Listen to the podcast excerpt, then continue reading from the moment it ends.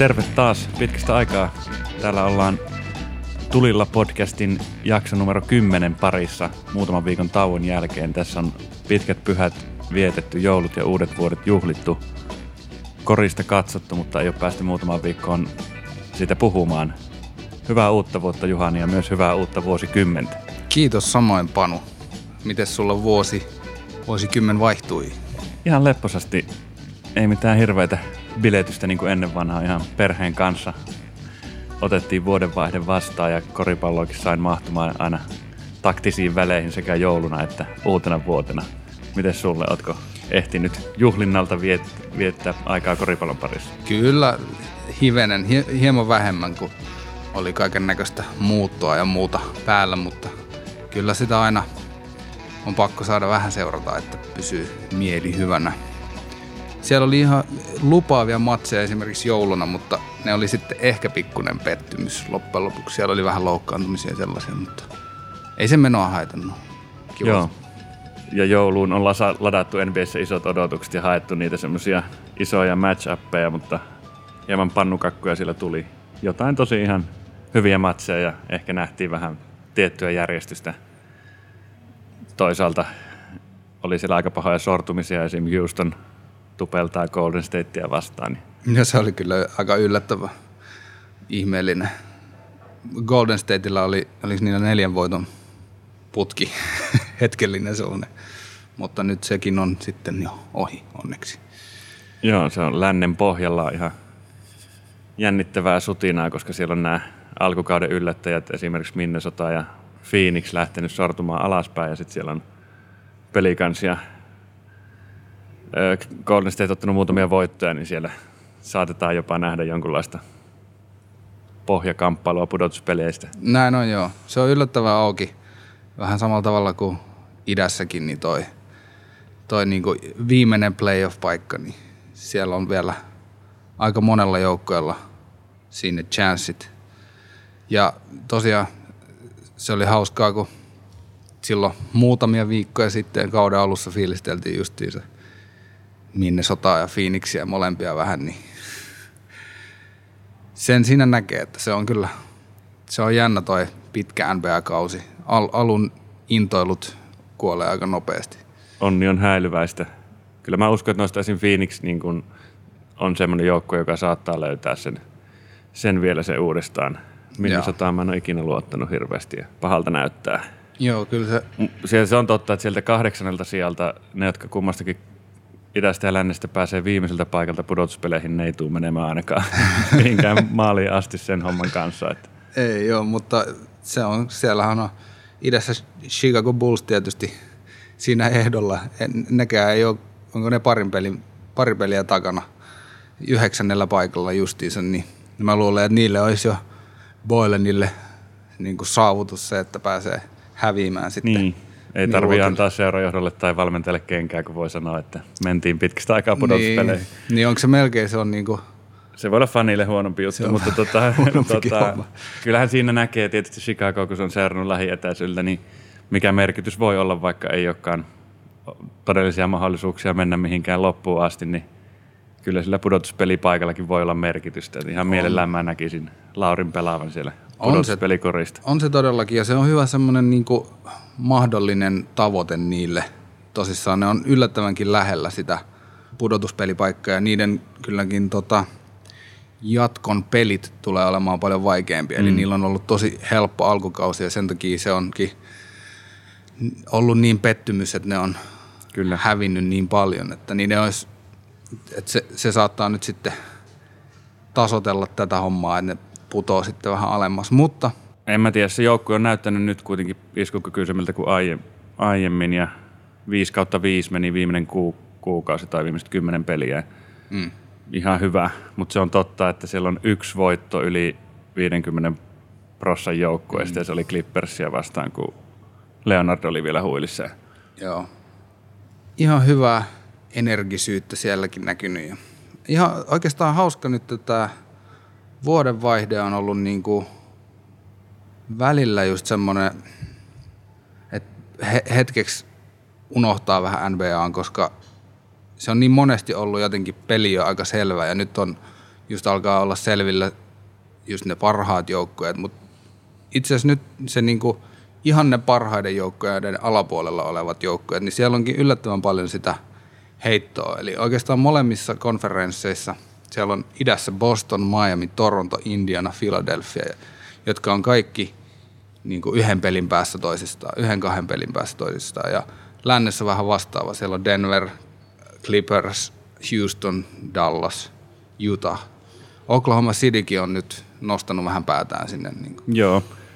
Ehkä mä uskon, että se voi just tarkoittaa, että siellä on niin kuin, pelataan aina ristiin pudotuspeleissä jonkun verran, mutta mulle ehkä tämä näyttäytyy nyt vähän siltä, että se nimenomaan se kärki alkaa erottumaan.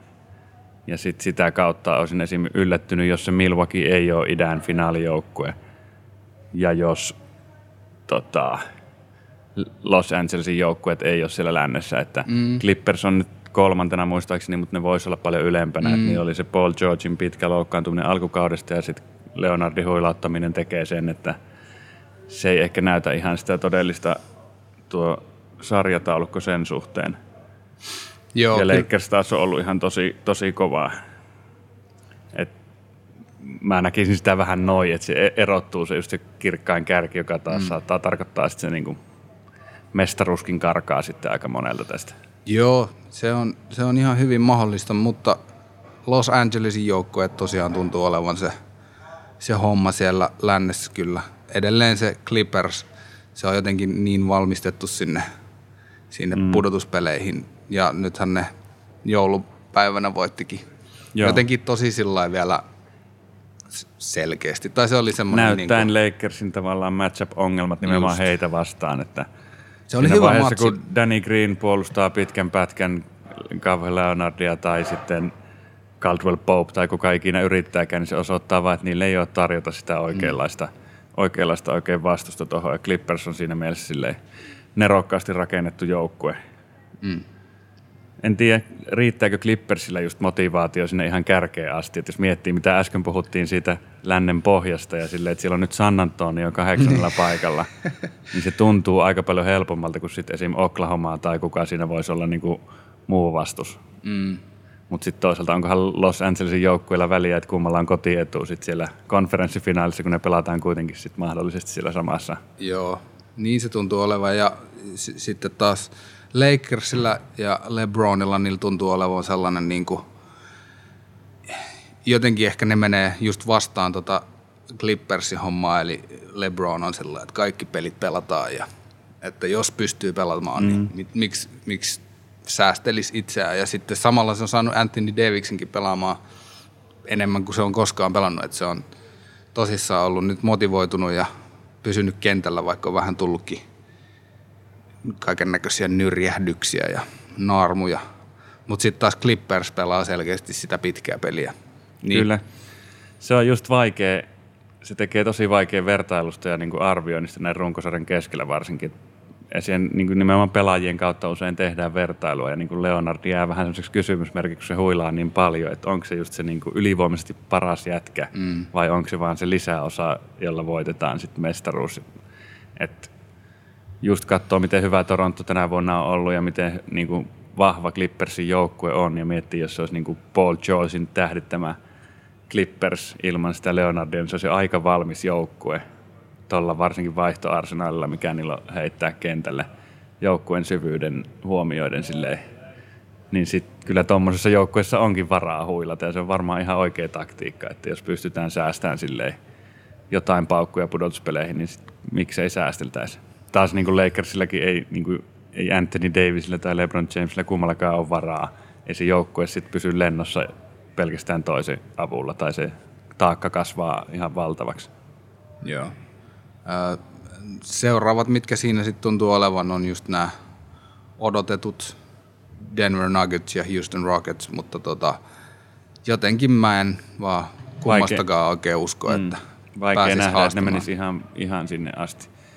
Mutta toisaalta vielä tässä on mahdollisuuksia sille ja pudotuspeleissä joku Jokitsin supersarja, mm. niin saattaa olla aika paha kenen tahansa. Nyt Jokits on taas surkea alkukauden jälkeen parantanut prosentteja ja ruvennut pelaamaan selvästi, että siellä on vaan juostu ne ylimääräiset karstat pois, mitä kesän elostelu on aiheuttanut. Niin, onkohan tämä se niinku Jokicin se pitkä peli sitten, että se, ei, se, se, se tulee vaan parikymmentä kiloa ylipainoisena ja sitten se juoksee ne pois sillä pikkuhiljaa. Joo, se on pitkä peli nimeltä Elämä, johon kuuluu semmoinen kulinaristinen ja hedonistinen kesä, kesäleiritys, jossa nautitaan elämästä ja sitten jaksetaan taas tehdä työtä talvi. Kesän voi vetää vähän röökiäkin, ei, ei se... Joo, ihan, no, se mitä saa vaan. Kyllä sinä yskittyä ehtii. pois. Jos on mielenlujuutta, niin kyllä sinä puhdistuu muutamassa kuukaudessa kovemmastakin kuurista. Houstonhan voitti siellä nimenomaan näiden lännen haastajien matsissa Denverin. Hmm. Se on jotenkin Houston on niin ailahtelevainen joukkue myös. Siinä oli ihan hirmu näytti, että Hardeni ei tarvinnut paljonkaan tehdä, mutta ne oli just 6 kautta 9 kolmoset ja 35 pinnaa ja homma taputeltu. Idässä mä sanoisin, että toi on vähän mielenkiintoisempi kuitenkin tuo tilanne, että vaikka Milwaukee se pieksee kaikki, kaikki huonot joukkueet aina, ja niillä on ylivoimaisesti paras rekordi koko NBAssa tällä hetkellä. 31 voittoa ja 5 tappioa. Mutta joku siinä on, että varsinkin noita hyviä joukkueita vastaan, niin se tuntuu sellaiselta voitettavalta joukkueelta melkein aina. M- kun katsoo sitä, niin, niin se, se jotenkin ei ole musta yhtä vakuuttava joukkue kuin se oli viime vuonna. Mä en ole ollut näitä Milwaukeein uskovia, mutta mulla on jotenkin tämän kauden mittaan alkanut kääntymään kelkkaa. Mä, siinä on paljon myös ihan tilastojen valossa just se näyttää sellaiselta historialliselta superjoukkueelta ja nyt niin kuin, jos ne pitää tämän tahdin, niin ne saattaa haastaa jopa Bullsi ja Warriorsin nämä yli 70 voiton, voiton vuodet ja just se tuntuu, että se tukeva joukkue alkaa pikkuhiljaa vasta heräilemään siihen kauteen. Se on jännä tuossa joulupäivän niin kuin matsissa just se, että jos tätä vertaa taas nimenomaan näihin idän haastajiin, niin Sixersen pieksi ne siinä matsissa ja sen näytti tavallaan Sixersin hyvät puolet ja Milwaukeein huonot puolet, mutta se, mä en usko, että tavallaan että jos Sixersissa on jotain hyvää tänä vuonna, niin se on se, että se on rakennettu voittamaan tuo Milwaukee mm. joukkue ja se on aika jännää peliä, että sitten on, voi olla tosi pulassa tosi monen kanssa, joka saattaa aiheuttaa sen, että ne ei tule koskaan edes pelaamaan Milwaukeeita vastaan, jos joku mm. Boston on niille liian liukas. Esimerkiksi Indiana pieksi ne uuden niin, vuoden, kyllä. oliko se uuden vuoden aattona vai? Joo, voitti, Ihan- joo, just, Ihan satanolla. kyllä. Sabonis näyttää tosi vahvalta. Tosi Oladiposta ennen joulua taisi kuulua, että se ei ole vielä edes hirveän lähellä. Se on siis sen puolesta lähellä, että, että niin kuin tammikuun loppupuoliskolla ja ehkä helmikuun alussa. Sellaista Okei. huhua siitä on Joo, kuulunut. Ne on varmaan aika varovaisia sen kanssa, että Joo. ei siinä ole mitään syytä kiirehtiäkään, kun se kuitenkin se asema on aika hyvää siellä idässä jo nyt. Ei, ja siinä on, siinä on kyllä mielenkiintoinen se, että toki kun se tulee, niin se muuttaa tuota joukkuetta tosi paljon. Aaron Holiday tai kuka sieltä nyt meneekään sitten joutuu istumaan enemmän pe- penkille, joka on pelannut hyvin tähän mennessä, mutta ne on kuitenkin tehnyt kaiken ton ilman niiden parasta pelaajaa. Siis olla Dipo, saa, saa nähdä sitten, että missä kunnossa se tulee takaisin. Ja varmaan siinä menee, se voi hyvinkin olla, että se ei tule tällä kaudella pelaamaan kovinkaan hyvin vielä. Että se on sitten ensi vuonna vasta, mutta et se on mahdollista kuitenkin. Mm. Yli vuoden nyt tulee poissaoloa. Mm. Mm. Niin se on kyllä tosi pitkä. Se on pitkä aika. Mutta niin ja se on tosi semmoinen räjähtävä pelaaja, että se saa nähdä miten kauan siinä just se täyden vauhdin löytäminen ottaa. Mm. Varmasti on hyvä, tai että se, sen pitäisi sinetöidä se, että tuosta tulee semmoinen idän ihan huippujoukkue. Ja mm. se on myös aika tärkeää sitten sitä pudotuspeliä. Halutaan edetä niitä kierroksia pudotuspeleissä, niin sitten olisi hyvä olla siellä kyllä paremmalla puolella, että saisi jonkun vähän helpomman ekan kierroksen vastuksen ja sitten vasta joutua jotain näistä idän kovista vastaan. Tuo Zionin tilanne on myös ihan kiinnostava, että siellä oli niin pelin kanssa ottanut muutamia voittoja ja se on kuntoutumassa kulma hyvin ja ne on myös tammikuun aikana tulossa takaisin. Se on varmasti semmoinen mukava piristysruiske sitten koko NBAlle siinä vaiheessa, kun se saadaan. Jalka kestää nyt jo täyttä painoa ja ihan tuoreet raportit sanoo ja silleen. Se kyllä kuulostaa ehkä vähän siltä, että jos se on jo tässä kuussa tulossa takaisin ja nyt se vasta kestää täyttä painoa, niin tuntuu ehkä pikkusen nopealta. Pitää toivoa ainakin. Kyllä se donkkailee alkulämmittelyssä ja silleen, että niinku, mm. ei se vasta pääse juoksemaan, mutta varmaan silleen, että täyspainosta harjoittelua tarkoitetaan tässä vaiheessa. Joo, toivotaan, että New Orleans Pelicansin tämä niinku hoitohenkilökunta ei ole välttämättä herättänyt suurinta luottamusta tässä niin kuin viime vuosien aikana, mutta toivon, toivon mukaan ne on nyt oikein hoitanut hommansa hyvin. Ja Mä veikkaan, että tässä ei ainakaan mitenkään säästelty silleen mm. sen suhteen, että ei ole niin otettu vielä sitä toista arvioa, jos semmoinen on ollut tarjolla. Toisaalta voi olla myös painetta sitten saada mies kehiin, et en tiedä ketä aina halutaan kuunnella, minkäkin suuntaisia lausuntoja sieltä odotetaan. Kyllä. Ja kuka sen loppupeleissä päättää, on varmaan pelaajalla itselläkin aika paljon sananvaltaa siinä. Mutta Chicago Bulls. Haluaisin sanoa, että nyt mun mielestä Bulls on semmoinen niin kuin, pelannut viime pelit sillä tasolla, mitä mä odotan niiden oikeastaan olevan.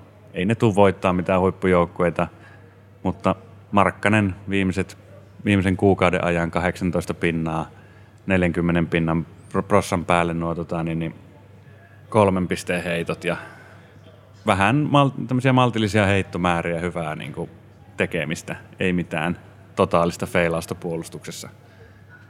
Oletko katsonut Bullsin pelejä? Joo, kyllä.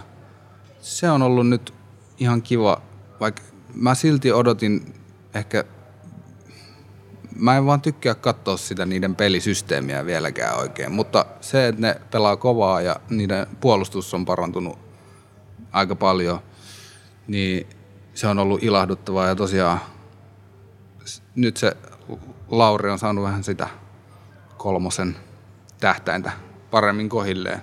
Ja se on semmoista ihan suht varman näköistä se tekeminen. Just joukkueen puolustus toimii niin hyvin, että se helpottaa sitä hyökkäyspeliä myös siinä. Puolustuksen tilastot on pulssilla ihan hämmentävä hyviä tänä vuonna. Chris Dunn on tärkeä osa kyllä sitä. Se on ollut sitä sairaan juttua, hyvä. Että se, se on...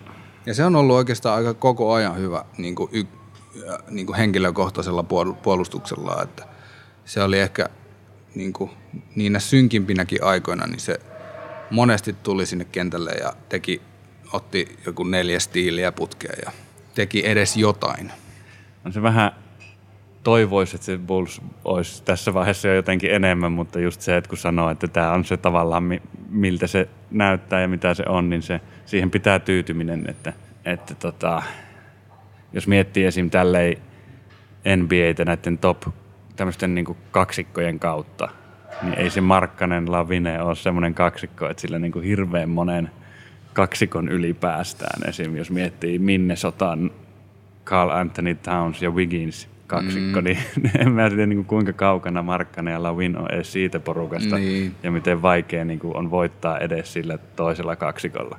Ei se oikein ja se on toki täällä Suomen päässä se on ollut Markkanen koko ajan mielessä, mutta musta tuntuu, että se on Jenkkimediat on jonkun verran myös unohtanut sitä, että esim. viime kaudella siitä puhuttiin paljon enemmän just, koska silloin oli vaan semmoinen aika blah alkukausi, niin ei se, enemmän siellä on sitten Wendell Carter Jr.kin nostettu pinnalle mun mielestä ihan ansaitusti myöskin, että se on ihan hyvä ja nyt tosiaan on viime kuukausi mennyt huomattavasti paremmin, niin samalla vaan samaa meininkiä jatkuu ja muutama, muutama semmoinen hyvä voitto, niin alkaa taas olemaan se kunnioituskin siellä.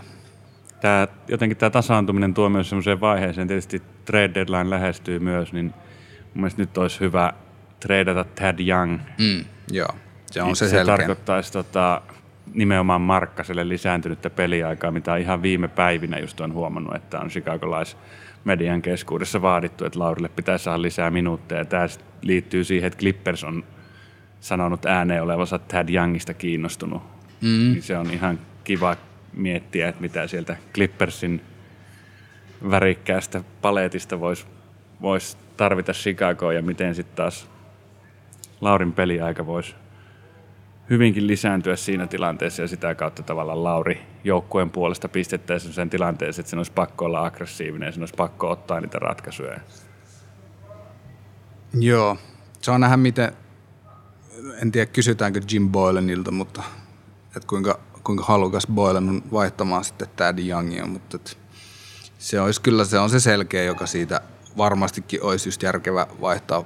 Se on ollut vähän niin kuin pettymys. Mä tosi paljon diggasin siitä Indianassa. Se oli sellainen niin kuin, aina teki hyviä asioita ja semmoisia, mutta tuossa on ollut toi Bullsin joukkueen huono dynamiikka jotenkin, niin musta tuntuu, että silläkin on kärsinyt se Joo. peli aika paljon. Ja, ja se joutuu siinä ihan liian iso rooliin sitten tavallaan. Siinä käy varmaan se, että Indiana parempi joukkue ympärillä, niin roolipelaaja saa olla rauhassa roolipelaaja ja se niin kuin all around good guy tyyppinen niin kuin tämmöinen tekeminen nousee esiin. Sitten taas tuolla sun on pakko olla jo vähän semmoinen tähtipelaajatyylinen pelaaja siinä kakkosviisikossa ja samalla sitten tuoda balanssia jonkun ihan hervottoman Kobe Whitein pelaamiseen, niin se on tosi vaikea. Siinä pitää tehdä tavallaan kaikkea. Sitten pitää sillä välillä näkee myös, että se kakkosviisikko ei vaan saa palloa ilmaa ja Tad Youngin pitää heittää jotain mm. epätoisia kolmosia ja ei se Joo. vie rytmin siitä pelistä aika helposti.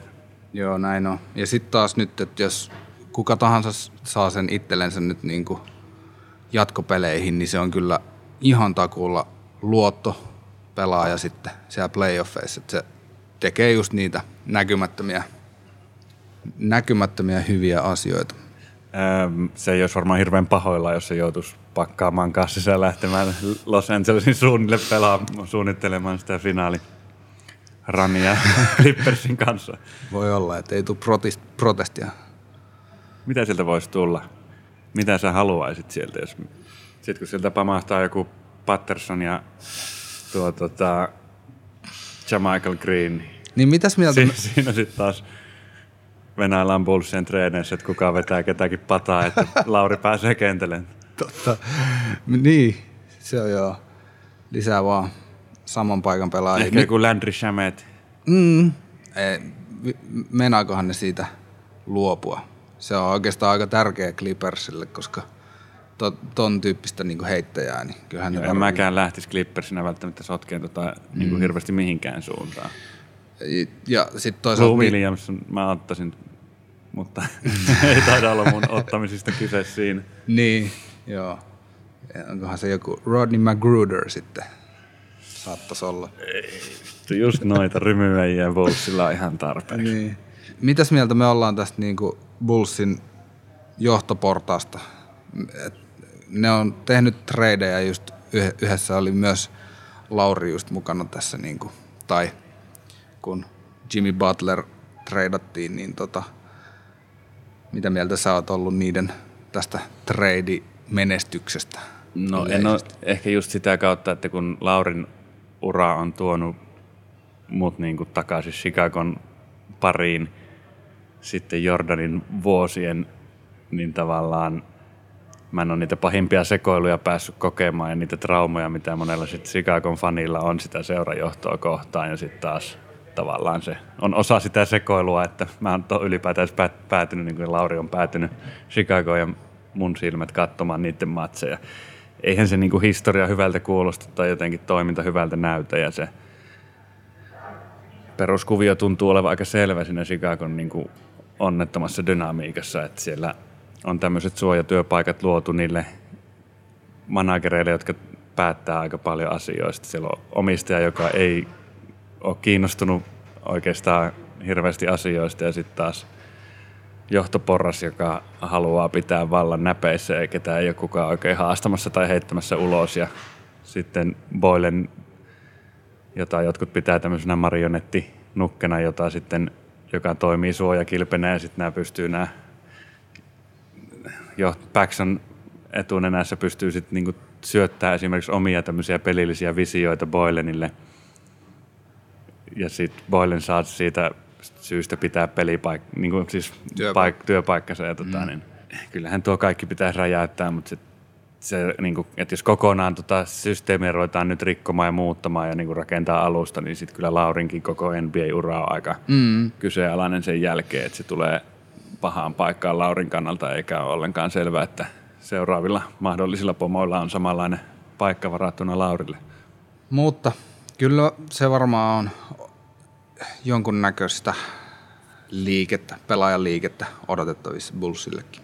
Jossain Jenkkipodcastissa puhuttiin Sixersin näkökulmasta, että miten niillä on ei ole onnistunut kokeilu tämän Al Horford. Al Horford meni Sixersiin, mutta se ei ole onnistunut löytämään Embiidin kanssa niin hyvin yhteistä säveltä, niin jos Horfordia oltaisiin laittamassa eteenpäin, niin siellä ehdotettiin, että Bullsilta voisi tulla vaikka Jack Lavin ja joku, kuka se olikaan vaihtokauppana, tota, niin Okei, kuulostaa aika villiltä. Tää... Siihen mäkin olisin ihan niin kuin valmiina tuo, että ei haittaisi saada tuosta puolustavaa sentteriä siihen Laurin rinnalle. Niin. Tai no, en mä tiedä, sitten tippuisiko Lauri taas rotaatiosta pois. Wendell Carteri mm. ja Horford pelaisi ehkä enemmän. Niin se on Mutta vaikea. Silti kaikki, missä Jack Lavin ja Laviamissa pois, niin aina hituu se houkuttaa. Mm. Joo, se on harmi, harmillista. Ne, ne on niitä liigan tyhjimpiä pisteitä jotenkin tuntuu, mitä sieltä tulee. Et se on helposti se 39 pistettä, mitä sillä taas oli, ja, ja Bullsille tuli takkiin. Tai sitten välillä ne voittaa, mutta et se on ihan semmoista, niin kuin, kun sitä kattookin, niin. Ja se tekee, se tekee Korea välillä tärkeisiin kohtiin, ja on ottanut niitä niin kuin voittoheittojakin sellaista, mutta et se yleisesti vaan se, se jää miinuksen puolelle, ja sitä jotenkin ei ole yhtään kiva katella. Niin. Mä tykkään siitä niin kuin liikkeen sulavuudesta ja siitä keveydestä, että se on ihan niin kuin hui poikkeuksellinen siinä, miten kevyesti se pomppaa donkkiin ja miten mm, se on kolmonen lähtee sille. Että se on niin helppoa, että siinä on sellainen tähtipotentiaali sisään rakennettuna, mutta sitten on siinä paljon tyhmiä valintoja peliaikana. Tosin viime peleissä jotenkin tuntuu, että siinäkin on hituinen tämmöinen niin kuin pieni kasvu ehkä näkynyt semmoinen, että se vaikuttaa just siltä, että se ei pakota läpi pelin esimerkiksi, vaan etsii niitä joukkuekavereitakin välillä ja pelaa vähän pick and rollia Laurin kanssa ja löytyy muitakin vaihtoehtoja, luopuu pallosta aikaisin ja sitten taas säästää ne pakottamiset semmoisiin tilanteisiin, kun ehkä on enemmän pakko sitten pakottaa. Mutta mm. En tiedä, onko se ikinä voittava pelaaja. Tätä me nyt on murehdittu ennenkin. Ehdottaisin, että mennään yhteen ajankohtaiseen aiheeseen seuraavaksi, joka on tämä David Stern, iso tämmöinen NBAn entinen komissaari, NBA-pomo, joka tuossa uuden vuoden, uuden vuoden päivänä menehtyi 77-vuotiaana aivoveren vuotoon. Tämä on monille NBA-faneille tuttu hahmo, joka tuossa muutamia vuosia sitten astui pois NBAn johdosta ja Adam Silver otti homman haltuun ja nyt David Sternin merkitys lajille ja NBAlle näkyy muun muassa siinä, että nyt viime päivinä tässä lähes kaikki entiset ja nykyiset pelaajat ja merkittävät NBAihin liittyvät hahmot, toimittajat ja muut on lausunut jotain kaunista ja muistellut David Sternia, joka selvästi oli tämmöinen mieleen jäävä pomo ja lajia, lajia isosti eteenpäin vienyt hahmo. Kyllä. Katoin esimerkiksi LeBron Jamesia haastateltiin aiheesta, niin se se jopa sanoi, niin kuin, että se on heti James Naismithin jälkeen niin kuin, tärkein hahmo koripallon niin kuin, kasvattamiselle. Eli James Naismith, joka on koripallon keksiä. Kyllä. Niin tota, se kyllä kertoo siitä just, että se arvostus, sitä, sen tyypin arvostus on tosi suurta ympäriinsä ja se tuli äh, 84 tuli tota, otti sen komissaarin paikan ja saman tien siellä oli toki siinä samaan aikaan oli just Larry Bird ja Magic Johnson ja tota Michael Jordan vielä tulossa liigaan, niin siinä oli hyvää sellaista potentiaalia, mutta tosiasia oli se, että sitä ennen NBA oli niin kuin oikeasti pulassa ja niillä meni niin kuin tosi huonosti ja oli finaalipelit tuli nauhalta, ei tullut edes livenä telkkarissa Jenkeissä. Eli se oli niin kuin ihan sellainen – äh, laji, joka ei sillä kiinnostanut suurinta osaa ihmisistä. Siellä oli imago-ongelmia, muun muassa pelaajien huumeongelmia. Tämä oli crack-aaltoa Jenkeissä ja sitten kokaini-ongelma oli monella pelaajalla. Ja tämä oli ensimmäisiä asioita, mitä David Stern lähti kovalla kädellä sitten puhdistamaan ja muuttamaan. Sanoit just tuosta, että oli Magic ja Bird Michael tulossa justiin – mutta monet antaa just David Sternin ansioksi myös sen, että näitä yksittäisiä pelaajia ruvettiin nostamaan esiin. Ja Joo. se oli yksi keino, millä tästä imago-ongelmasta esim. päästiin eroon, on se, että koko liigan hyvinvoinnin sijaan ruvettuinkin keskittyä näihin kirkkaimpiin tähtiin, niin se teki taas, oli sellainen selkeä viesti. Mm. Ja siitä päästiin sitten niinku rakentamaan selkeitä tarinaa ja tämmöisiä selkeitä tähtihahmojen johdolla näitä, näitä tota, niin, tarinoita maailmalle. Ja sitten taas se yksi tärkeimpiä asioita Sternin urassa on ollut tämä kansainvälistyminen, että se oli se Joo. tyyppi, joka lähti viemään muun muassa Dream Teamin, alkuperäinen Dream Team 92 oli avattu taas ammattilaisille, ammattilaisille nuo arvokisat ja David Stern oli tyyppi, joka paino todella kovaa sen puolesta, että siellä on tämä tähtisikermä edustamassa, edustamassa ja globaali vaikutus oli sillä ihan valtava. Se sen, sen tunsi jopa täällä kaukaisessa Suomessa asti, miten koripallo nousi puheenaiheeksi ja miten ne suurimmat tähdet tavallaan astu semmoiselle maailmanlaajuiselle parketille siinä vaiheessa, missä kaikki pysty seuraamaan sitä, niin kuin mistä NBAssä on kyse. Joo. Tähän liittyy nimenomaan Magic oli tosi tärkeä pelaaja. Se oli se 80-luvun ehkä ykköstähti. David Sternin semmoinen ensimmäinen myös niin kuin rakentama tähti. Ja 91 vuonna Magic sairastuu HIV-virukseen. Se oli silloin tosi niin kuin tabu asia vielä. Mm. Tai se oli semmoinen tavallaan tabu, mutta toisaalta myös hyvin ajankohtainen ja pelottava uhka. Ja Niin, se oli niin kuin kuolemantuomio. Kyllä.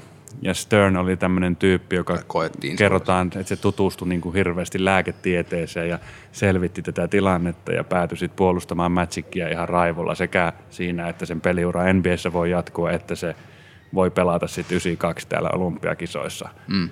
Ja se on aika tämmöistä niin kuin hienoa, hienoa työtä lajin puolesta ja toisaalta niin kuin myös sit vähän isompien asioiden puolesta. On todellakin kyllä. Ja äh, ylipäätänsä, jos miettii sen, niin kuin, äh, eli se oli 84 2014 oli sen komissaariaika, eli 30 vuotta. Ja siinä aikana meni joka puolelle maailmaa ja tuli, niin kuin loppuvaiheessa tuli vielä nämä League Passit, miten esimerkiksi mä oon mm. päässyt, päässyt ihan eri tavalla mukaan tähän niin kuin, tämän lajin seuraamiseen. Niin se kaikki, Stern pysyi niin kuin tosi aktiivisena ja koko ajan puski sitä vaan. Kyllä, siihen tarinaan liittyy Yao Mingit ja Kiinan tulemiset mm. ja tämä valtava nousu. Se, mitä se on niin kuin tehnyt taloudellisesti näille joukkueille, se niin kuin, tai siis se nimenomaan se taloudellinen vaikutus on se syy ehkä kuitenkin, miksi Sternia arvostetaan. Mm. Että nämä joukkueet on parhaimmillaan kymmenkertaistanut, tai on esimerkiksi Jordan omistanut Hornetsin, joka on aika rupu, rupu franchise, niin jo vasta tässä niin kuin 2000-luvulla, niin se on jo kym, oliko se kymmenkertaistanut arvonsa. Monet joukkueet on moninkertaistanut arvonsa ja business toimii niin hyvin just isolta osalta tämän kansainvälistymisen takia, että sitä on lähdetty, että olisi voitu hyvin jäädä baseballin tapaan tai nahistelemaan just baseballia muiden lajien kanssa siitä paikallisesta markkinaosuudesta, niin lähdettiinkin rohkeasti maailmalle, tehtiin se näiden supertähtien avulla. Nyt joukkueet, jotka häviää vuodesta toiseen, niin tahkoo ihan hirveästi rahaa. Ja se on taas, niin kuin, jos miettii, että tämmöisen komissaarin valta-asema, miten se pärjää siellä, se ihmetellään, että miten joku, mitä tämmöinen urheilupomo joutuu johtamaan, niin se, kenen kanssa se tekee työtä, on tämmöiset miljardööritason joukkueen omistajat. Ja tämä liittyy esimerkiksi siihen Dream Team-asiaan silleen, että ei ne olisi halunnut antaa tähtipelaajiaan sinne maailmalle ja Stern vaan paino päälle, että tämä on koko lajille niin saakeli iso juttu, että teidän pitää päästä tänne ja sai sen tahtonsa läpi ja sitten kaikki on kiittänyt jälkikäteen, että Juuri näin näin. se todellakin oli ja Kyllä. se sataa sen niin kuin koko lajin ja kaikkien omistajien laariin. Kyllä. Ja toi, niin kuin toi ilmeisesti oli oikein hyvin tiukka sitten niin kuin tarvittaessa. Ja Joo. just kun on monien pelaajien niitä kertomuksia siitä ku, kuunnellut, niin tota, että se on ollut aika pelottava paikkakin mennä sitten Sternin puhutteluun ja, ja että, että siellä on tullut tiukkaa tekstiä. Mutta et jonkunnäköinen luottamus kuitenkin siihen ja se, että se on ollut niin onnistunut niissä sen, sen yrity, yrityksissään kasvattaa tota liigaa, niin siihen myös oli sitten luottamus sillä ja ehkä häntä sitten kuunneltiin. Ja sillä oli selkeästi semmoinen niin kuin, se oli hyvin vaikutusvaltainen myös niin Kyllä, pelaajien se on, suhteen. se on tehnyt monta. Siis siinä, varmasti se on se tiukkuus, ihan vaan kova jätkä. Mm. Jo, se on juutalainen lakimies, jolla on sellainen niin tausta, mutta sitten puhuttu, että se on tullut niin kuin just erilaisten seuraomistajien, että sen junteimman ja sen niin kuin hienoimman niin kuin opiskelleimman kaverin kaikkien kanssa tullut toimeen. Se on ollut äärimmäisen karismaattinen puhujana, osannut argumentoida ja miellyttää, mutta sitten toisaalta puhunut aina niin, kuin niin suoraan kuin haluaa. Mm. Ja kovaa vallankäyttäjä, just, että niin mulle tuli tänään mieleen tämä, niin kuin, että se varmaan hyvin lähellä tämmöistä niin kuin NBAn Kalervo Kummola, tämmöinen, että Kalervo Kummolan vaikutus kuuleman mukaan suomalaiselle jääkiekolle on ihan uskomaton, että se on survonut näitä jäähallihankkeita läpi ympäri, ympäri Suomea ja kasvattanut sille ihan konkreettisesti lajia ja tehnyt sitä työtä ja lobannut, lobannut kovaa, niin tulee varmaan mieleen, niin kuin Stern voi olla hyvin samankaltainen hahmo. Mm. Just tämä Dwayne Wadein kanssa ajautunut riitaan, tämmöiset olivat huutaneet toisilleen, I'm not your child, tai jotain oli Wade huutanut sille, kun se oli jotain antanut palautetta tässä 2005 NBA-lakon yhteydessä, ja siitäkin sitä on kiitelty, että sen linja siinä lakkoasiassa oli, oli aivan oikein. Se on sakottanut Jordania siitä, että sillä on ollut väärät kengät. Popovitsia rankassu siitä, että se on huilauttanut pelaajia. Ei ole niin tämmöisiä konfrontaatioita pelännyt ikinä näiden isoimpien tähtien kanssa. Et niin kuin on tarinoita erilaisista komissaareista, jotka nimenomaan sit niin kuin taipuu miten päin tahansa miellyttääkseen niitä isoimpia tähtiä. Myöskin vielä toi Ster oli mukana perustamassa WNBAtä, joka on, on kyllä tosi makea juttu myöskin. Ja siellä on myös hyvä koristo seurattavaksi paljon. Tuo aika siisti tuo, just tuo naisten NBA, sit kansainvälistyminen, se kasvattaa sitä lajia potentiaalisesti niin, kuin niin moneen suuntaan, mm, että se, niin se ei niin kuin jää siihen. Ja just tuo tänä mm. päivänä NBAssä on 108 ulkomaalaista pelaajaa, oli kun kausi alkoi. Liiga näkyy 200 eri maassa ja miettii silleen, mm. silloin Dream Teamin aikoihin elettiin Suomessa sitä, että PTVllä näkyy joskus mm. finaalimatsit tai jotain. Se, et se, se on kyllä niin kuin ollut valtava muutos. Ei sen, Stern on ollut toisaalta ehkä siinä oikea kapteeni siinä muuttuvassa ajassa myös silleen tälle, tälle että kyllähän se... On jo. Ja Jordan on, Jordan on kuitenkin se, sä sanoit, että LeBron oli nimennyt sen Neismitin jälkeen merkittävimmäksi koripallohahmoksi, niin just kuulin itse vertailuja, jossa niin kuin Jordania monet sanoo, että on merkittävin hahmo NBAissä, mutta Stern on sitten siellä se niin kuin heti toisena mm, siinä. Yeah. Ja toisaalta myös just siellä taustalla, miksi Jordanista voi kasvaa se supertähti, mikä siitä kasvaa, niin se on sit osaltaan sitä Sternin työtä NBAn eteen. Näin on joo, kyllä. Hyvin, äh, hyvin näkemyksellinen kaveri oli. Joo, kepeitä multia sinne. Ehdottomasti. Ehkä tuntuu, että Adam Silver ihan kelpo Oikein hyvältä on vaikuttanut, myös. joo. Mun mielestä monilta osin esimerkiksi sitten Silverin ensimmäinen sellainen tosi paikka oli se, kun Clippersin se omistaja Donald Sterling potkittiin Joo. pellolle. Ja, siihen asti se oli ollut vaan sellaista, se oli ollut tosi just imagoltaan tosi semmoinen niin kuin oikein taitava puhuja ja karismaattinen kaveri, mutta tuntuu, että siinä se niin kuin ainakin näytti semmoista, että pystyy myös sit olemaan aika Joutui näyttämään kovuutta Joo. tälleen. Ja tota, mutta saa nähdä, se on Sternillä, kyllähän sitä myös niin monesta asiasta on kritisoitu totta kai. Tuollaisessa asemassa on 30 vuotta, niin kyllä siinä, siinä sattuu kaiken näköistä, mutta et pääpuolin se, se on hyvä. Mutta sitten jos miettii just, että tähän aikaan, niin kuin, että mitä eletään nyt, niin se voi just olla, että tuollainen Adam Silver on ehkä vielä vähän sopivampi, koska silloin se on avoimempi ehkä niin kuin tällaisiin, esimerkiksi haluaa kuulla pelaajien mielipiteitä ja antaa niin kuin pelaajien olla vielä niin kuin Kyllä. sosiaalisen median aikana niin kuin tosi avoimia kaikista. Joo, ja sama- nimenomaan tämä just ollaan ehkä tulossa siihen uuteen aikaan. Tämä liittyy tiiviisti tähän Kiina-konfliktiin, minkä Houstonin GM Daryl Mori aiheutti twiittaamalla tukensa Hongkongin protestoille. Ja siitä isot taloudelliset tappiot NBAlle ja valtava konflikti Kiina ja NBA välille. Tämä on just sitä uuden ajan meininkiä, jossa ei voida enää olla semmoinen niin kuin kaikille hyvä tyyppi välttämättä, vaan pitää olla hyvin niin kuin sensitiivistä tämmöistä niin kuin loivimista siellä viidakossa, mikä mitään niin kuin ihmisoikeus- ja muita kysymyksiä vastaan tuleekaan, niin kaikki on nykyään niin hirveän poliittista, että se näkyy välttämättä myös tämmöiselle lajille, tai näin isolle lajille kuin koripallo, joka mm. toimii kansainvälisellä areenalla. Sanoisin, että taisi oikein hyvä siirtyä tässä vaiheessa. Mä en tiedä, oletko hirveän valmistautunut itse, mutta mulla tuli mieleen tämmöinen, että voitaisiin vähän kerrata tätä koripallon muutosta, NBAn muutosta ja viimeistä kymmentä vuotta, että mitkä on semmoiset pääkohdat, mitä, mitä tästä nyt 20-luvulle siirtyessä on jäänyt käteen viimeisestä kymmenestä vuodesta. Ja tämä siirtymä on luonteva sen takia, että mulla on täällä niinku pari kohtaa, jotka tässä tuli jo mainittua, ja se on nimenomaan tämä Kiina ja tämä konflikti, just mitä äsken siitä jo puhuttiin, tai miten alustin, että se on esimerkki semmoista uuden vuosikymmenen haasteesta ja ongelmasta, ja näitä voi olettaa, että NBA kohtaa maailmanvalloituksessaan vielä useita, useita tässä uudella ajalla.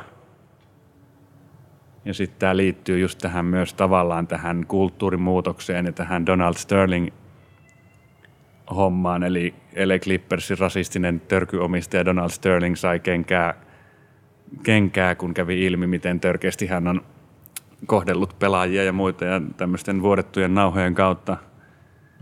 Ja se on jotenkin osoitus siitä, että liigaan on pakko siirtyä tämmöiseen vastuullisempaan suuntaan ja siellä se sama niin kuin maailman, ma, niin kuin muuallakin maailmassa näkyvä esim. johtajuuden muutos, missä semmoinen öykkerimäinen kusipääpomo ei enää vaan ole ok juttu. Niin se muutos on pakko tehdä ja siihen on pakko ottaa kantaa ja tämä on niin kuin alkanut 2010-luvulla ja tulee jatkumaan. Siellä on tämmöiset niin kuin Black Lives Matter ja Colin Kaeper- Kaepernickin tapaukset, joihin LeBron Jamesin ja Steve Curryn kaltaiset tyypit on ottanut vahvasti kantaa ja tavallaan monet, niin kuin NBA tuntuu sellaiselta liikalta, että siellä aika monessa asiassa otetaan se puoli. Mm. Että siellä niin kuin on ilmiselvää, että ne joukkueet ei sinne Trumpin illalliselle ole menossa ja se, se tavallaan kuvaa aika paljon, paljon tota, tota, niin kuin maailman ja kulttuurin muutosta. Sitten jos ihan pelillisesti mietitään, mitä viimeisellä vuosikymmenellä tapahtui. Kyllä se on tuo Golden Statein dominointi, mikä varmaan päällimmäisenä jää mieleen. Oliko sulla, että sä rupesit seuraamaan vuosi, tämän meneillään olevan, menneen vuosikymmenen aikana tarkemmin? Joo, mul, mä aloitin oikeastaan tuolta niin kuin 2012 vuodesta. Joo. Ja se, tota, silloin oli Miami Heat toki ja niin kuin tämmönen, no ehkä se ensimmäinen tollanen lähihistorian superjoukko oli se Boston Celtics silloin 2007-2008, mutta sitten, sitten tota LeBron kun meni Miamiin ja ää, kasas sen kolmikon, niin siitä alkoi sitten se, ja ne voitti sitten, kaksihan ne voitti putkeen siinä. Se tavallaan aloitti sen niin tällaisen superjoukkuehomman, ja sitä oli tosi paljon viime vuosikymmenellä. Ja Golden State vei sen sitten loppuvuosikymmenen aikana maaliin. Kyllä. Eli Golden State viimeiset viisi finaalia, niistä kolme mestaruutta. LeBron James dominoi kyllä koko vuosikymmentä. Se oli finaalissa kahdeksan kertaa putkeen ja voitti neljästi. Kyllä. Et kyllä se voidaan ehkä LeBronin vuosikymmeneksi kuitenkin, kuitenkin leimata. Se on se mielenkiintoinen kysymys just, että, että totta kai se, sehän nyt on ihan älytön saavutus ja kahdeksan vuotta putkeen finaaleissa jo, niin sitten taas, jos ajatellaan Steph Currya ja miten se muutti omalla pelityylillään ja sellaisen, silloin kun se niin kuin kunnolla nousi, nousi tähteyteen niin kuin 2013, 2014, 2015 siellä, niin se yhtäkkiä koko laji muuttui tosi paljon. Ja sen jälkeen mentiinkin seuraavat viisi vuotta sit sillä systeemillä hyvin vahvasti. Niin se on mun mielestä, se, siinä on esimerkiksi kaksi mielenkiintoista pelaajaa laittaa vastakkain, vaikka ne ei ole oikein helposti Ehkä se kertoo sit siitä, että tavallaan se kertoo siitä muutoksesta, että LeBron on kuitenkin se vielä dominoinut, mm. mutta sitten tuli Golden State ja Curry, joka, jotka muutti koko pelin tavallaan lop, vuosikymmenen lopussa, mursi sen LeBronin vallan siinä puolessa välissä. Mun ehkä kuitenkin äh, niin kuin LeBron, LeBronin saavutuksista, niin lempari on toi 2015-2016 mestaruus, kun ne just voitti sen Golden State-joukkueen, joka oli voittanut 73 voittoa, jota no. ei voinut voittaa. Se oli niin kuin se tilanne. Se oli Siin, uskomaton. Siinä on, siinä on niitä kaiken näköisiä sivulauseita, että ei ollut aina, aina se on noissa finaaleissa, että joku ei ole ihan terveenä ja sitten joku missaa jonkun pelin, mutta mä katoin sen, niin mä olin silloin vielä just sen takia, koska aina LeBron oli siellä finaaleissa, niin sitten mä melkein niin kuin kannatin sitä vastaan. Ja Golden State oli silloin vielä vähän uusi joukkue. Mutta se viimeinen Game 7 siinä sarjassa, niin se on kyllä, se on kyllä mä katsoin sen livenä keskellä yötä muutamien kaverien kanssa ja se, se oli kyllä jotain ihan uskomatonta. Ja se pääsi niin kuin livenä todistamaan sen, sen Igudala-blogin, mikä on kyllä mun mielestä, musta se menee vuosikymmenen ehkä se siistein Joo. hetki. Ihan samat fiilikset tuosta niin suhteesta Lebronia ja siitä, että se oli se oma mindset oli aina, että Lebron pitää voittaa ja Golden State oli kuitenkin alkanut kääntää. Se oli, siksi oli tosi ristiriitainen, että Golden State oli jo niin ylivoimainen, että sitten aika helposti kääntyy altavastaajan puolelle ja Lebrona oli ihan selvästi altavastaaja siinä finaalissa. Mutta se tapa, millä se käänti sen, niin se oli, se oli hämmentävää katseltavaa ja kyllä ihan mahtava. Mutta myös ehkä kertoi siitä tavallaan siitä semmoista muutoksen siitä mm. kitkavaiheesta, mitä ollaan menossa. Vähän sama kuin nyt Lebron ja Luka Doncic ottaa yhteen tuolla, niin siinä nähdään, että se voi kääntyä kummin päin tahansa, mutta siinä näkee, että nyt ollaan tämmöisen ison niin kuin siirtymävaihden, kapulan vaihdon tavallaan kanssa tekemisissä. Kyllä. Öö, vähän niin kuin viittasitkin tuohon, mutta se pari tämmöistä sanaa, mitkä kuvaa hyvin, oli nostettu tuossa New York Timesin vuosikymmen kertauksessa esiin, oli The Decision, eli LeBron päättää siirtyä Clevelandista pois Miamiin ja perustaa tämmöisen superjoukkueen Dwayne Wade ja Chris Bossin kanssa. Ja sitten toinen on The Process, joka taas on Sixersin prosessi, jossa ollaan valmiita ottamaan pataan useamman kauden ajan, jotta saadaan joskus hyvä joukkue kasaan. Ja nämä on tämmöisiä muutoksia siinä niin kuin koko strategiassa mennä kohti voittoa. Lebronin tämä päätös, The Decisioniksi nimetty tämmöinen lehdistötilaisuus, mikä, mikä se ulostulo oli, kai kun se oma video vai mikä se... Niin se oli niin kuin joku TV-spotti, minkä, tai tämmöinen... Niin kuin... Joku kornitapa kertoo, niin kuin miten tärkeä hän on. Ja se oli kuitenkin sitten koko liikalle myös niin valtavan odotettu ja tärkeä uutinen.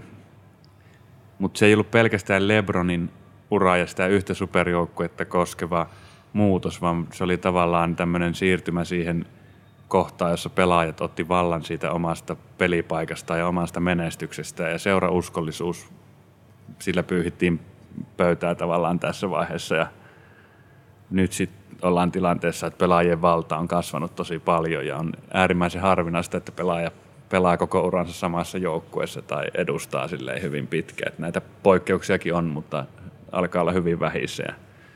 Joku Durant on sitten pelaaja, joka kuvaa hyvin tätä vähän semmoista niin kuin valitaan, missä se tilanne kaikista parhaimmalta mm. näyttää. Ja seuraa miksei, seuraa miksei niin kuin LeBronin jalanjäljissä mm, tota, niin kuin, tota hommaa ja samaa nyt tuntuu, että Kawhi tekee ihan samaa ja myöskin ne aina ottaa sitten semmoisia sopivan lyhyitä sopimuksia, jotta niille jää sitten aikaa valita se. Ja myöskin saattaa vielä tehdä sellaisia niin kuin ehtoja siihen, että saa itse valita, että jatkaako vai Kyllä onko vapaa-agentti. Sillä on kiinnostavia vaikutuksia sit ihan niin kuin siihen, että siinä fanien katseet saattaa siirtyä sen pelaajan mukana joukkueesta toiseen ja faneillakin seurauskollisuus pikkuhiljaa karisee ja seurataan pitemmän, pikemminkin niin tiettyjen pelaajien uraa, missä ikinä ne pelaakaan. Kyllä.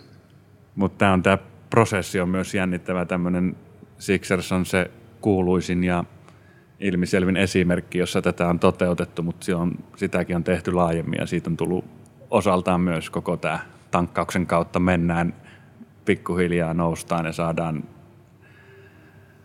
vähän sellaisella riskipelillä pikkuhiljaa rakennettua se joukkue luottaen hyviin draftpikkeihin ja muihin siirto-onnistumisiin. En mä tiedä. Ei nyt tuo Embiidin ja Simmonsin näytä vielä hirveän valmiilta. Ei, niillä, se, se on oikeastaan vieläkin, niin kuin, että katsotaan, katsotaan, katsotaan. Tosissaan se silloin joulupäivänä Embiid näytti, että millainen se voi olla ja se aina välillä, välillä väläyttelee sitä just semmoista, niin kuin, että se on oikeasti se liigan dominoivin kaveri, mutta sitten taas se on ehkä sen verran harvassa ja se ei ole sillä pelistä peliin, että, että en, en tiedä, mitenköhän, mitenköhän Philadelphiassa ne kokee, että oliko se, niinku, oliko se viiden vuoden, en mä tiedä, ne tuntuu, että joka vuosi voitti jonkun kymmenen voittoa vaan. Se oli, en tiedä, se oli kesti ihan surkeata. hirveän Joo. kauan. Ja, Siinä faneja koeteltiin. Ö, en usko. Mä en, siis yksinkertaisesti siitä syystä, että Embiid on iso äijä. Mun mielestä mm. sen ympärille ei pidä rakentaa joukkuetta. Ja sitäkin on puhuttu jo aiemmin tässäkin podcastissa, että se ota mieluummin Steven Adams tai Bam Adebayo mm. vähän niin kuin pienemmällä sopparilla ja rakenna ne tähdet sinne muille paikoille, niin sä pääset helpommin paljon pitemmälle. Että isoista äijistä tulee usein mestaruusjoukkueen palasia silloin, kun ne siirtyy johonkin ja suostuu luopumaan siitä omasta tähtipelaajan roolista ja ottamaan roolipelaajan viitan harteilleen. Näin on. Vielä tota, jos ottaa tuosta ihan vuosikymmenen alusta, niin ää, Dallas Mavericks voitti 2011 mestaruuden ja näin eurooppalaisena se on pakko nostaa esiin, koska ja mä, en, mä, mä oon katsonut nämä niin jälkeenpäin nämä matsit ja siellä on Dirk Nowitzki vihdoin sai sen niin mestaruutensa, mitä se pitkään havitteli ja tun, se oli niin kuin ilmeisestikin ollut tällainen, että niin kuin, se oli jo vähän niin kuin unohdettu stara. Se oli iso juttu ja se oli todella se, oli se yllätys. Ei ehkä se tavallaan vähän tämmöinen hapenottovuosi NBAssä, joka avasi sitten mm.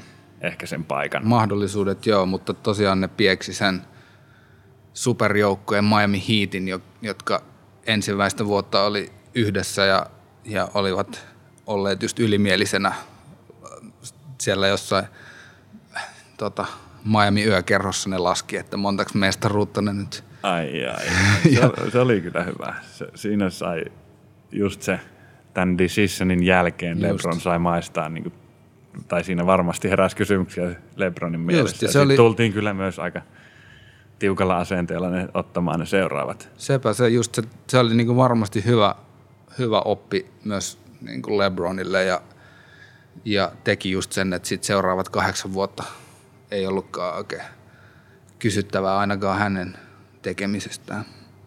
Kyllähän tuo laji on kokonaisuudessaan muuttunut nyt, että just miettii sitä, sitä Dallasin joukkuetta tai no ehkä siinäkin oli vähän se modernin joukkueen piirteitä, mm, piirteitä jo olemassa.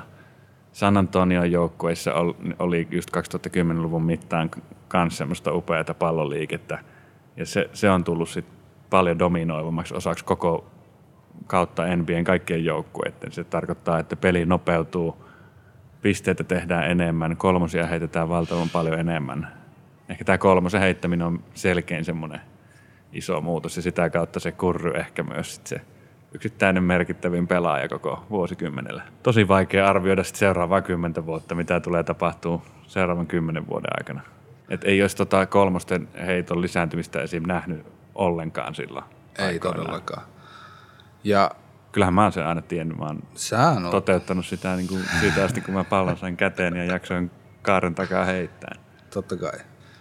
Musta se taisi olla, onko se just toi Daryl Morey, joka sitä spekuloi, että, että se tulee vieläkin niin kuin nousemaan ja tullaan just olemaan sitä, mutta tällä hetkellä Houstonhan heittää niin kuin puolet heittonsa – puolet kaikista heitosta, välillä niin kuin enemmänkin, niin on, on kolmen pisteen heittoja. Ja tota, tyylillisesti se on, että ei ole niin pelkästään mun oma mielipide, vaan tuntuu, että kyllä on paljon ihmisiä, jotka ei myöskään tykkää sen kattomisesta, mutta toisaalta se on myös rikkaus just, että on tosi erilaisia tyylejä sitten, että ei se ainakaan tule ole sitä, että kaikki joukkueet heittää noin paljon. Kyllä mä luulen, että siinä tullaan myös jossain kohtaa vähän takaisinpäin ja sitten tulee taas joku seuraava innovaatio. Se on kyllä kiinnostavampia nyt tähän just tähän vuosikymmenelle tultaessa. Nyt näyttää tilanne siltä, että siellä on tiettyjä pelaajia, joiden yksi vasta yksi pelaamista on käytännössä mahdoton pysäyttää. Harden saa se heiton. Step back kolmonen on se yksittäinen liike, joka on muuttanut sen. Aika moni on näyttänyt, että kyllä mä tämän heiton saan ihan ketä tahansa vastaan. Ja sitten miten, onko you, tota, ketkä ne puolustaa Hardenia, Utah ja kuka muu jengistä, oliko Clipperskin joskus kokeillut sitä tyyliin kyljestä tai takaa mm. puolustamista, että sille, että jos se, se vakiintuu, niin se kyllä muuttaa sitä peliä. Joo. En tiedä, sitten yksi on kiinnostava, että paikkapuolustustahan pelataan, tuntuu, että enemmän ja enemmän, enemmän, enemmän. tai niin useammat joukkueet ainakin kokeilee sitä. Niin olisi kiva nähdä se tavallaan, että ensimmäinen NBA-joukkue olisikin joku paikkaprässi niiden ykkösaseen, niin kuin sillä pystyisi hämmentämään koko liigaa. Niinpä. Että se olisi kiinnostava. Ja meillä on menossa vähän semmoisen aikaa tässä myös, että ei välttämättä ole sitä yhtä voittavaa taktiikkaa. Mm. Että se on ihan hyvä, että näyttää, että tuo kaikki ei pelaa niin kuin Golden State. Ja ei. Sitten se tarkoittaa kiinnostavia semmoisia epäsuhtaisia matchappeja, jotka saattaa kääntyä vähän miten tahansa. Kyllä. Ja itse Indianaa tykkään katsoa, ja ne pelaa sillä ne ottaa, ne, ne pelaa sillä vähän vanhemmalla stylilla selkeästikin. Mutta äh, se on musta tosi siistiä just, että olisi mahdollisimman monenlaisia, monenlaisia tyylejä ja sitten just tällaiset fiksut ja oikein niin kuin visionäärivalmentajat niin pystyy luomaan uudenlaisia systeemeitä. Niin kuin, niitähän tuli tämän tota, vuosikymmenen aikana. Kyllä Eric Spolstra rakensi tosi hyvän systeemin sinne Miamin ympärille ja on näyttänyt sen jälkeen, just vaikka ne starat sieltä lähti, niin olevansa kyllä ihan yksi liikan parhaita valmentajia. Sitten taas toki ää, tota Steve Kerr, niin kuin Golden Statein valmentaja, niin uudisti koko sen systeemin ihan sillä ja heittämällä. Ja sitten se on jännää, kun Popovic tavallaan oli yksi, joka toteutti tosi hienosti sitä samaa systeemiä jossain vaiheessa, mutta se on ihan totaalisesti luopunut siitä. Tietenkin pelaajat on niitä pahimpia pitkän kakkosen roiskijoita Aldrichista ja DeRozanista lähtien, että se – on jotenkin ihan järkyttävä, järkyttävä mm. oloinen joukko tänä vuonna, mutta niin. se on niin. silti, että niin Popovic se tuntuu, että ei sillä ole mitään. Ehkä se on vain silleen, että fuck it, ei niin jaksa Mä enää. luulen, että se, sen, se on niin osa sitä juttua, että se sillä aina menee, menee vastavirtaan, koska siis mä muistan silloin, se niiden, ne voitti 14 mestaruuden. Niin tota, se oli upeata korista, kun se ne oli pelasi. ihan, se oli mahtavaa. mahtavaa. Mutta se silloin jossain haastattelussa sanoi, kun siltä kysyttiin, niin se sanoi, että, että, se, että hän vihaa sitä kolmen pisteen heittoa. Mutta se on vain järkevää ottaa se. Niin. niin sit... Tai se sanoo, en mä tiedä sanoiko, että se vihaa kolmen pisteen heittoa, mutta ainakin, että se ei tykkää nykysuuntauksesta, jossa sitä on ruvettu niinku heittämään, tai että katsotaan vain tilastojen valossa.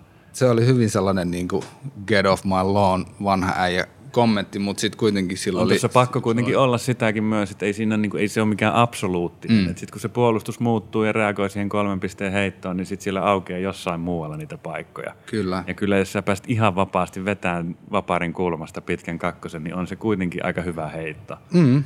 Että jos se on ennen ollut semmoinen heitto, mikä usein saadaan haastettua, niin ei se silloin ole hyvä. Mutta jos nyt taas sinne väleihin rupeaa aukeamaan sitä tilaa, kun pelaajat levittää niin kauas kauas taakse, niin totta kai sitten senkin heiton prosentit voi nousta. Kyllä, ja e, esimerkiksi nyt Houston, siihen on vaan törmännyt kerta toisensa jälkeen. Ne oli tosi lähellä finaaleja tuossa jo pari vuotta sitten. Joo, kaksi Pel- vuotta sitten. Pelas niin kuin seitsemännessä pelissä Golden Statea vastaan. Ja mitä, 33?